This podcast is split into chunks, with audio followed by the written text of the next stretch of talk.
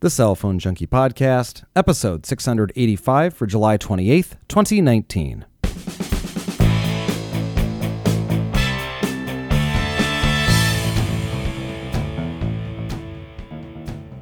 T Mobile and Sprint get the approval they needed from the DOJ, Apple purchases Intel's 5G business, and Samsung brings back the fold. My name is Mickey Papillon. And I'm Joey Kappas. Brought to you each week by the Cell Phone Junkie podcast application, available now for Android and iOS for $1.99.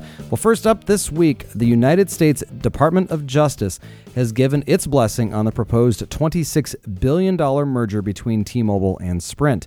Several conditions, including a comprehensive $5 billion deal with Dish intended to create a smaller fourth national carrier, have satisfied the federal government's antitrust concerns. The FCC had previously announced that it would allow the deal, meaning that the deal has now been cleared fully at the federal level. Now, on the state side, New York State Attorney General uh, Letitia James had confirmed on Friday that she continues to lead a coalition of 14 states in suing to stop the merger of T Mobile and Sprint on antitrust grounds. The state's concerns include specific issues with the deal blessed by the DOJ, including that Dish has never shown any inclination or ability to build a nationwide mobile network on its own and has repeatedly broken assurances to the FCC about deployment of its spectrum. Also, the T Mobile and Sprint merger is asking Americans to trust that this new mega corporation will act directly against its own economic interests by helping transform Dish into an independent competitor that rivals the new company. In addition to New York, the plaintiffs currently include California, Colorado, Connecticut, DC, Hawaii, Maryland, Massachusetts, Michigan, Minnesota, Mississippi, Nevada, Virginia, and Wisconsin. Now, back to the creation of the new carrier. The requirement of the DOJ was that a fourth carrier needed to be created to continue on into the 5G future. To do so, Dish will be acquiring all of Sprint's prepaid business, including Boost Mobile, Virgin Mobile, and Sprint Prepaid, and the 9.3 million customers with those brands, along with various Spectrum licenses. Now, from the outset, Dish will have a robust access to the new T Mobile and Sprint network as an MVNO for a period of at least seven years, giving them time to build out their own physical network. T Mobile and Sprint will be required to make available at least 20,000 tower sites and hundreds of retail locations to facilitate Dish's building of its new network and business.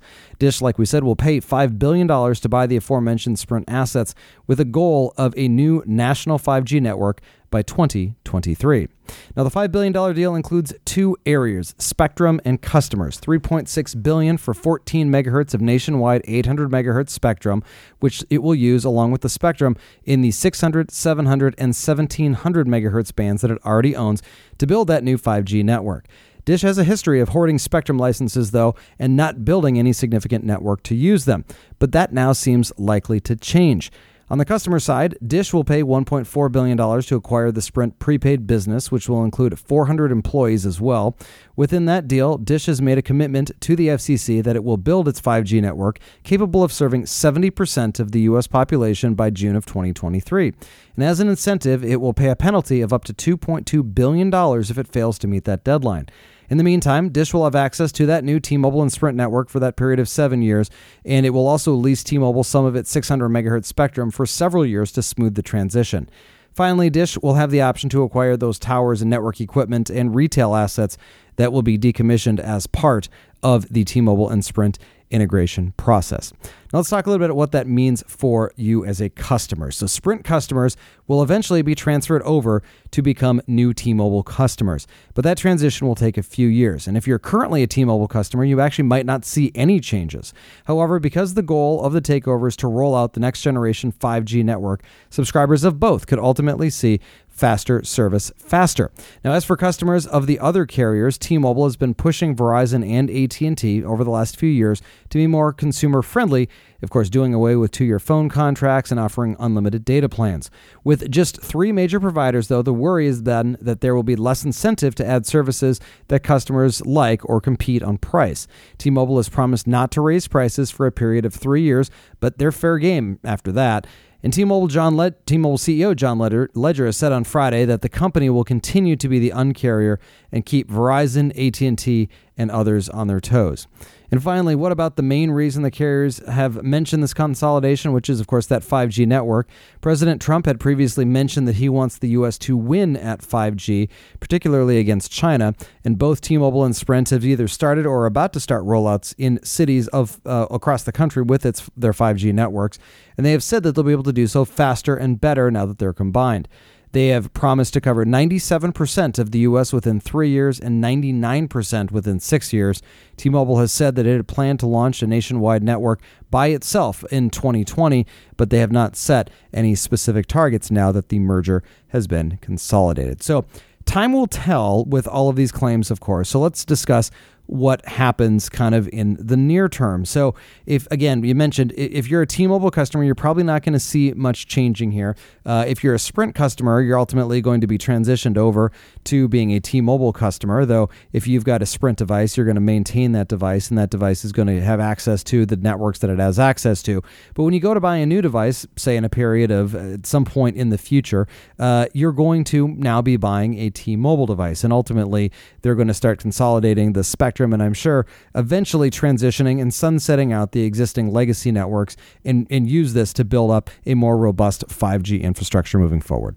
Yeah, and I would imagine that's what they're going to do. And, and I wonder if Sprint's current plans for their 5G network will even be put on hold uh, as this uh, you know as this transition takes place. And I wonder if they're going to use the T-Mobile's strategy for 5G, or if they're going to make some sort of you know hybrid plan in order to roll out that uh, new network. Because now this will make a very big difference. And of course, it is good timing uh, for the merger as well, because then of course once you've got uh, to, to move customers over, then you can move to the new consolidated network once it's uh, uh, you know once you've got new customers. But they may start uh, you know planning to get rid of the you know the the legacy Sprint network here at that point in time, which I would imagine they would want to do that as soon as possible to free up that spectrum as well.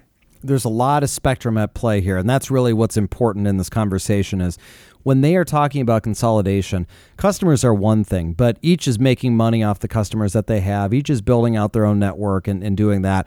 But it's this finite resource that is Spectrum, and how can they best move forward? And we, we've talked about you know the acquisition of Spectrum through all of the auctions that have occurred over the past couple of years, and all of that is important. And you've got both the sub six gigahertz and then also the uh, the the millimeter wave spectrum uh, that are going to be used for 5G networks. But if you can take advantage of having more spectrum because you've got uh, the in, in the lower bands, whether it's six, seven, eight hundred, even that AWS stuff in the seventeen hundred megahertz band, that's all very valuable. And the consolidation of these two carriers is going to allow for networks to be pushed together, especially as we move into this next generation. The timing couldn't be more perfect for this. And you keep some of this legacy stuff around, but the faster they can get everyone onto 5G, the faster that they can repurpose that spectrum. It's the exact same thing that happened with with 2G uh, for some of these GSM carriers, and it, it's it just makes all the difference in the world. The faster they can break up that stuff and use it for something else moving forward. It is, and according to Reuters, T-Mobile is the one who really wanted inst- who really wanted to take over Sprint, probably to eliminate them as a competitor, but most likely uh, f- to acquire their spectrum. That we know that you know from years and years ago they had tons of spectrum from uh, Clear and uh, the the Clear Wireless and the WiMAX uh, spectrum that they even had way way back in the day. Uh, and Sprint has been holding on to tons of it and have been rolling out, of course, LTE on you know tri-band and all kinds of strange things uh, that Sprint has been doing with some of their spectrum over the years. Let's talk a little bit about that that comment about uh, competition, though. So, a fourth carrier ha- is being created with Dish, and uh, it's primarily to at least to start a, a, prepaid carrier. They're getting this, you know, just over nine million customers from these three different brands, uh, which will now be part of some consolidated Dish brand, uh, conceivably.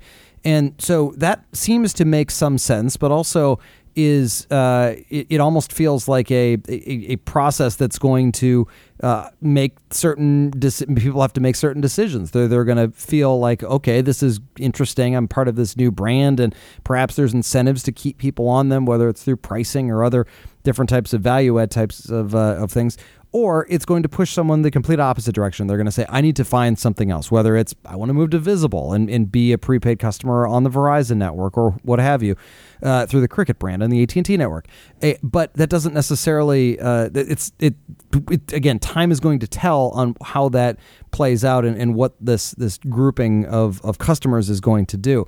That's just kind of the temporary stopgap to get people onto this fourth network uh, so that there is that fourth piece of competition.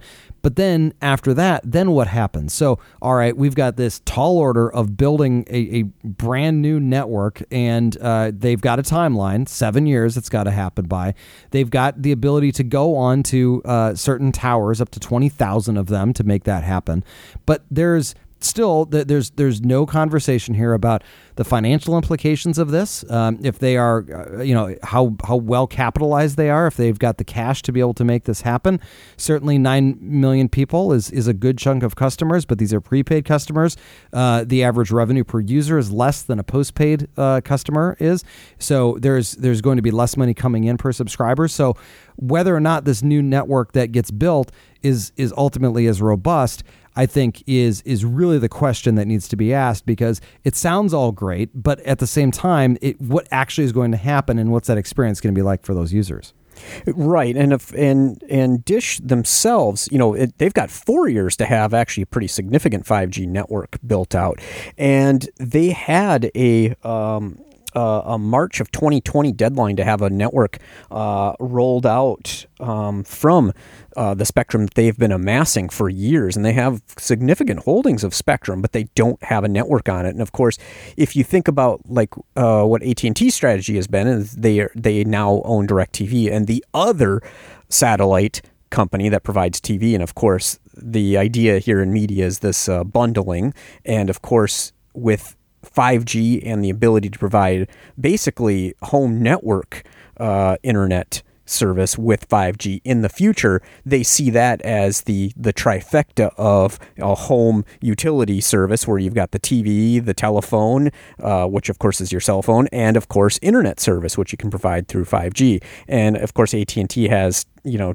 two and three of those depending on what market you're in they actually have landline service for internet and phone as well so dish network is now basically kind of an equal competitor it still is absolutely crazy to me to think about. We could be using wireless connections for our home internet at some point in the future. And I'm not saying a wholesale change over to it, uh, but then again, you could have said that about the cell business as well. And, and well, there's no way we're ever going to fully get away from landlines, right? But I mean, think about because of all that copper infrastructure that we have. But think about what it actually is, you know, what it means. If it, if there's a way to do it uh, and to provide the spectrum that's uh, or the, the speeds that is, the capacity, the bandwidth that's necessary based on the the needs of the consumer at the time if it's easier and cheaper to do especially in in big areas to you know to do that over a wireless connection then that's what's going to happen and uh, we are i think for the most part at a point now where the stability and reliability of, of our mobile networks is such that we're feeling pretty confident that something like this uh, could make a lot of sense. And um, and so this is wild to, to think about. And as you point out, Dish is, is looking at this more than just a hey, we are looking to build a, a wireless network. It's a how do we kind of prop up uh, the the the media and uh, tele- television side of things that we have and um, and and make that piece of it kind of play into our our world here a little bit better. So uh, a very uh, obviously big deal in the world of of telecom, and this is a uh, process that is not necessarily at an end, but really at a beginning for how this is going to impact all of us as consumers. And we will, of course, be following it very closely and talking about it, I'm sure, for years to come. Well, next up, consumers aren't flocking to buy phones like they used to. This year, it's estimated that global shipments of mobile phones will decline by 68 million units, or almost 4%. That's compared to the preceding year, and according to a report released Wednesday by Gartner. The research firm projects this is the worst decrease to date for smartphones. The report attributes the lower demand to customers holding onto their phones longer and to their desire for dramatic changes in experience. Collectively, global device shipments, including PCs, tablets, and mobile phones, will decrease by an estimated 74 million in 2019. Now, to combat that de- decline, Gartner says mobile phone manufacturers will try to convince consumers with 5G enabled devices in the coming year. In 2023, the firm expects 5G phones could account for up to 51% of sales, up from a projected only 6% in 2020. Next, the U.S. House of Representatives on Wednesday voted to pass the Stopping Bad Robocalls Act. The Senate passed a similar bill in May, so the two bills will now be reconciled and combined in conference before being sent to the president to sign. With overwhelming bipartisan support, the final bill is expected to become law. Both bills passed so far give the FCC expanded power to punish robocallers violating FCC rules and require carriers to quickly implement SHAKEN/STIR technologies to authenticate callers and help curb number spoofing. Well, news broke on Thursday afternoon that Apple has agreed to pay $1 billion for the majority of Intel's smartphone modem business. This deal includes approximately two, uh, 2,200 Intel employees, along with the associated equipment and leases. The deal also includes numerous related patents, though Intel will retain access to some intellectual property for non smartphone applications. Apple's senior vice president of hardware technologies said the deal will help expedite our development in future products and allow Apple to further differentiate moving forward. The deal is expected to close by the end of the year. And back in April, Apple had reached a deal with Qualcomm to use their modem chips exclusively in order to resolve a long running patent dispute. At the same time, Intel canceled its 5G modem project, which was intended for the future iPhones. And prior to that Qualcomm deal, Apple had used both Qualcomm and Intel modems in its phones. Right, and of course, once they had the uh, the news that they they reached the deal, they canceled it. So uh, it makes sense that Apple would be doing this because, of course, they want to eliminate Qualcomm for uh, uh, you know for all the expense and all the trouble that this has yielded. So what better way to do it than to acquire the Intel business that basically Intel had built up just for Apple, essentially. It is interesting, I think, too, if we uh, if you look at what has happened um, you know, over time, where you, you of course, you looked at Qualcomm's uh, rise kind of to dominance in this process and of, of selling chipsets, and uh, in this kind of drop off now that we're seeing. And, and once Apple finally makes this turn, that's going to be a big deal. This also led to a lot of rumors uh, being uh, dusted off that we have been uh, seeing kind of here and there about what's going to happen with Apple over the next couple of years, and ultimately a, a change over to uh, the Intel chipsets uh, will almost solidify the fact that we're going to see a 5G uh, modem inside of an iPhone uh, in 2020. Uh, Apple, I don't think, is going to be waiting around for this one. It's not happening this year. Uh, don't be looking for a 2019 5G uh, iPhone, but next year, almost certainly that happens. And if now they're they're owning they own this business and they can build these things themselves, pretty much every iPhone I think that gets released next year is going to have this versus just kind of a select few, which is what the original thought was when they were going to be partnering with Qualcomm. Right. And of course, I don't know, 2020 could be a little aggressive for Apple to start building these unless they can actually use Intel to build the chips for them because, you know, right now they're, you know, probably already starting to spec out the next iPhones and to design them. And if they don't actually have the production capabilities for them, uh, for the new chipsets, it may not even be ready for 2020s by this uh, yeah. point in time. It, it's a, and that's a really good point that we are, there, there is, um, I, I, say it's almost certainly, um, but of course the caveat is almost. Uh, it seems like it's it's realistic, but there are, of course, there could be things that could come up, and they could make the decision to not do it. Uh, but it, it's a this is a kind of a step in that direction. Um, it also, to, in my mind, solidifies uh, in in some kind of other ways that this year is going to be another iteration type of iPhone that comes out, and that is going to be the push then for the next new device that really gives that experiential difference is going to be the 2020 iPhone. Uh, of course, I have I have no information other than what everyone else reads, and that's this you know rumored uh, you know devices that we see, but I think that uh, it's this year's devices again, with the exception of the, the the triple camera on the back, is is going to be largely the same. And I'm not even sure what different means, other than just looking for something that has a um, uh, you know, a, a, more robust radio in it, i.e., a 5G radio.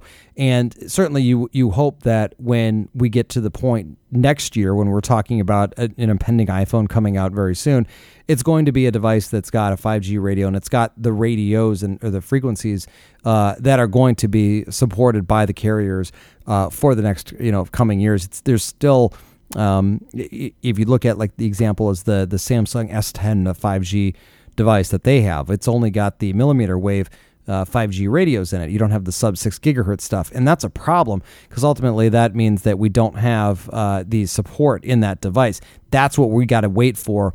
With we, we, I think Apple especially is, is waiting for us to make sure that we've got all of the um, you know all of the bands covered that are going to be necessary for the carriers in order to make sure again that experience for the customer is as good as it possibly can be. So, uh, more on that, of course, as we go. We'll be having a new new iPhone here in just a couple of months, and uh, you can almost guarantee those uh, rumors will be heating up as we go through the next couple of months as well. In device news, uh, the new Asus ROG Phone 2 builds on the basic design of the original but improves on almost every way, offering a larger screen, larger battery, improved software, and faster refresh and response times in every area. Designed for gaming, it includes an extra USB C port as well as extra antennas and microphones to optimize performance in landscape orientation. The full HD AMOLED screen has been stretched to 6.6 inches and it sports 120 Hz refresh rate, 1 millisecond response time, 240 Hz touch sampling, HDR, and Gorilla Glass 6. The battery is a 6,000 milliamp hour and supports fast charging via Quick Charge 4 as well as USB PD. It's powered by a Qualcomm Snapdragon 855 Plus chipset with 12 gigs of LPDDR4X RAM and up to 512 gigs of UFS 3.0 storage. It also supports 802.11ad gigabit Wi Fi using 60 gigahertz for wireless display. The shoulder buttons have improved latency, haptics, and ergonomic options. The cameras have been upgraded to the same 48 megapixel and 13 megapixel wide cameras found in the new Zenfone 6. It also has an in display fingerprint reader, front firing stereo speakers, and NFC. Like the original ROG phone, it has an elaborate cooling system to prevent processor throttling and a new cooling accessory with a fan that is four times quieter than the original and adds an extra 3.5 millimeter jack for landscape use. Other optional accessories include gamepad controls that can be attached to the sides and used or used wirelessly, and a second display accessory as well. The software includes multiple optimizations for gaming, including per game options. Users can choose between an Asus interface theme or a stock Google Android theme. The phone will launch in Western markets starting September 4th, pricing yet to be announced. Samsung Wednesday issued a statement that it will launch the Galaxy Fold in September, having improved the design to address issues that cropped up in the review units right before the original launch back in April. Samsung has tweaked the design of the folding display in four specific ways. Number one, the top protective layer of the Infinity Flex display has ex- been extended beyond the bezel, making it apparent that it is an integral part of the display structure and not meant to be removed. Second, the top and bottom of the hinge area have been strengthened with newly added protection caps.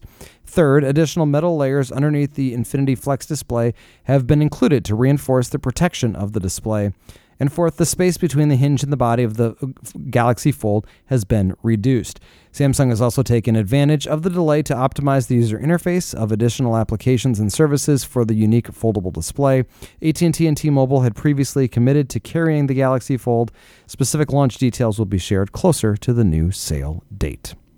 And Motorola Thursday announced its Moto E6, a $150 Android phone with a 13 megapixel main camera and portrait mode. In the new design, that they drop the iconic Motorola look in favor of something more like an iPhone. Motorola calls the design unibody through a, a removable battery. Uh, compared to the E5, the display and the battery are smaller 5.5 inches, and a 3000 milliamp hour battery, respectively.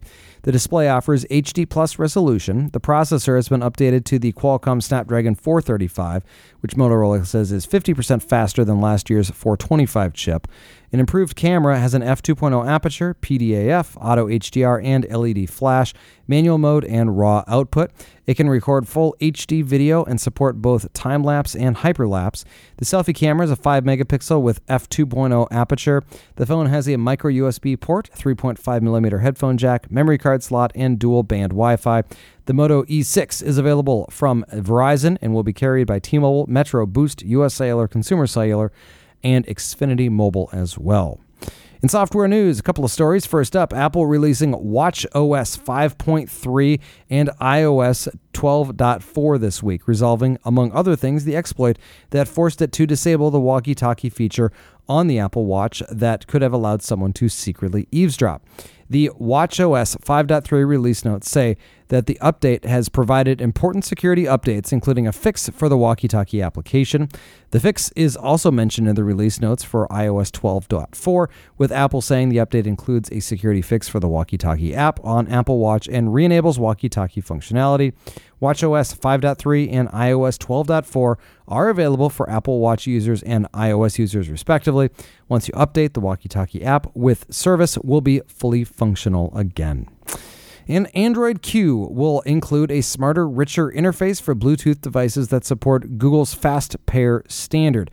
Google made the announcement of the final features and look on the interface as Android Q inches closer to the final release in September. With true wireless stereo earbuds, Android Q phones will be able to show individual battery levels for the left earbud, right earbud, and case. Fast pair devices will also now work with Google's Find My Device service. Owners can view the location and time of last use, as well as ring the buds to locate when they are in range.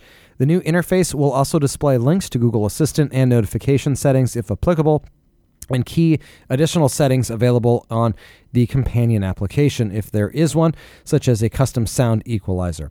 More than a dozen devices already support FastPair, with more on the way. Well, no questions or comments this week, but if you have anything you'd like for us to talk about, please send us email to questions at thecellphonejunkie.com or give us a call 650 999 0524 and we'll get whatever you have to say on a future show. Joey, thank you very much, as always, for your time. We'll talk to you later. Thanks for listening. For more information about the stories you've just heard, visit us at thecellphonejunkie.com.